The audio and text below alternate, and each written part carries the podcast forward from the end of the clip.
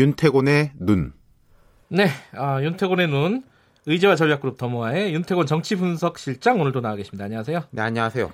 어, 정치 얘기 조금만 더 해보죠. 이 한국당 어, 등원하고 나서 국회 돌아오고 나서 어, 민주당이 약간 좀 약간 몰리는 그렇죠. 분위기예요. 민주당 복잡해진 게요. 예. 한국당이 국회 밖에 있을 때는 전선이 단순했습니다. 빨리 들어와라. 네. 뭐 하는 거냐. 뭐 네. 다른 야당들도 그 민주당하고 거의 같은 목소리였지 않습니까? 네. 근데 이제 막상 한국당이 들어와 버리니까 한국당과의 전선은 더 강화되고 그리고 뭐 정의당 정의당이라든지 민주평화당이라든지 바른미래당하고의 관계도 과거하고는 달라지는 다층적 전선이 생기고 있다 이런 거죠.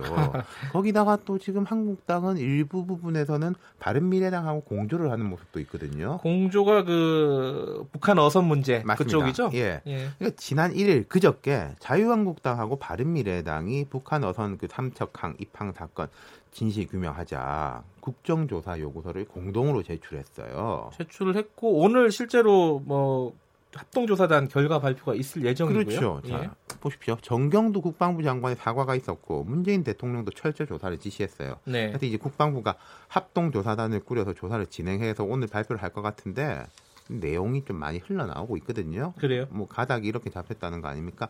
표현상 오해가 있을 만한 내용이 있었지만은 음흠. 축소나 은폐 의도는 없었다. 그러니까 강론에서는 뭐 잘못된 게 있지만 총론적으로는 큰 문제가 없다. 네. 이대로 발표된다면은 야당들은 그럴 줄 알았다. 이미 뭐 짜놓고 한거 네. 아니냐 이런 식으로 공세를 더 펼치겠죠. 예. 그뭐 관련된 쟁점이 굉장히 많아요, 사실은. 그렇죠. 그러니까 예. 분당국의 사건 은폐 축소 의혹, 처음에 이제 경계가 뚫렸다라는 부분은 다들 인정하는 부분이니까 거기는 큰 그렇죠. 다툼이 없는 기술적인 것이고. 부분도 있는 예. 거고. 예. 그다음에 이제 그 은폐 축소 의혹, 뭐 북한 선언 조기 송환. 어, 왜 이렇게 빨리 보냈냐? 예, 예. 또 청와대 행정관이 그 국방부 브리핑장 뒤에 있었다. 뭐 예. 이런 이야기들. 예. 야당 요구대로라면은 뭐 군, 국방부, 국정원, 청와대까지 다 조사 범위에 포함될 수 있는 거거든요. 그러니까 국정조사 야당 입장에서는 할 만하다 이렇게 생각할 수도 있는데 네. 자, 더불어민주당이 받을까요? 이인영 민주당 원내대표가 이렇게 말을 했습니다. 한국당과 바른미래당의 북한 어선 관련 국정조사 요구서 제출은 납득하기 어렵다. 음흠. 해당 사안은 관련 상임이나 대정부 질문을 통해 충분히 논의할 수 있다고 생각한다. 이렇게 네. 선을 그었어요. 자, 근데 이 원내 제1, 2 야당의 공조면은 산술적으로 보면 세 교섭단체 중에 두 교섭단체가 힘을 합친 것이고. 그러네요. 그리고 뭐 민주평화당이나 정의당은 이 부분에서 조금 발을 빼고 있거든요. 뭐 어느 쪽 편도 안 들고 이제 네. 언급 자체를 잘 안 하고 있고 네.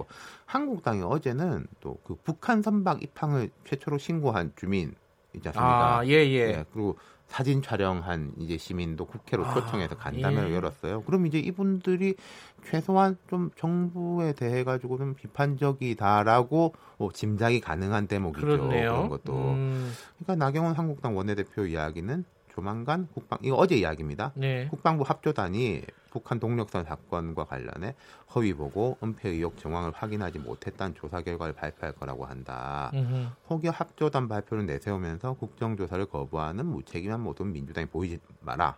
만약 합조단 발표가 사실이라면 당연히 국정조사를 거부할 이유도 없을 것이다. 이렇게 합박했어요. 그러니까 털어서 안 나온다면 뭐 터는 거를 왜 두려워하냐. 자, 이, 일단 뭐 두 야, 이 제, 여당과 제1야당이 뭐 충돌을 할 거는 뭐 당연하겠네요. 그렇죠. 이 민주당이 받아들이지 않으면 국정조사는 현실적으로 성사되기 어려워요.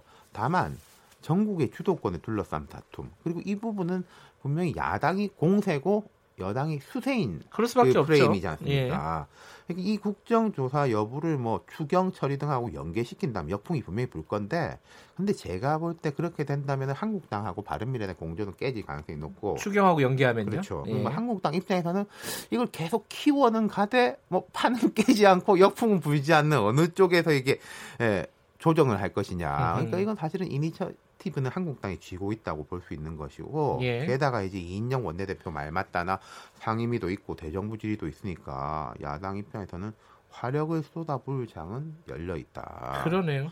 제가 이제 여러 번 우리 방송에서 그런 말씀 여러 번 했습니다. 네. 들어오라고 좀. 밖에서 싸우지 말고 안에서 싸우십시오. 그렇게 말했는데 정말 예. 안에서 이제 열심히 싸우는 것 같아요. 예. 근데 지금 이게 북한 어선 말고도 국정조사 요구하는 게 한국당에 또 있어요. 예, 그러니까 초등학교 6학년 사회과 교과서 일부 내용이 지난 2017년 9월에 수정됐다. 근데 네. 이게 저자의 의사에 반해서 그 사람의 도장을 도용해서 찍어서 수정됐다 이런 네. 논란인데 이게 지금 수면 위로 떠오른 게 최근에 검찰이 이와 관련해 가지고 교육부 공무원을 불구속 기소했어요. 네. 한국당은 이제 이 사안에 대해서도 국정조사 요구서를 제출했는데 국정조사 요구서는요 재적 의원 4분의 1 이상이면 가능한 겁니다. 그러니까 한 70명, 73명 정도면 되는데 한국당 단독으로 충분히 요구 네. 자체는 가능해요.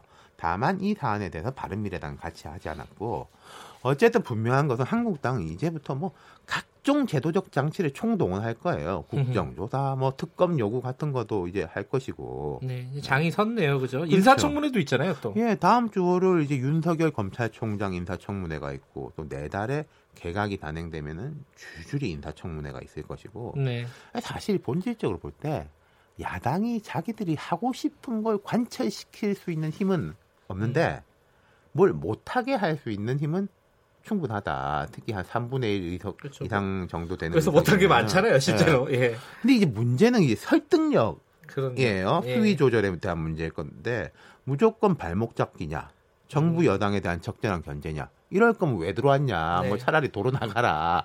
이런 이야기가 나올 건지는 국민들이 네. 판단을 하겠죠. 어, 그건 그렇고 정개특위 위원장은 누가 할 것 같습니까? 아, 아까 김종민 의원 말씀하셨지만은 네.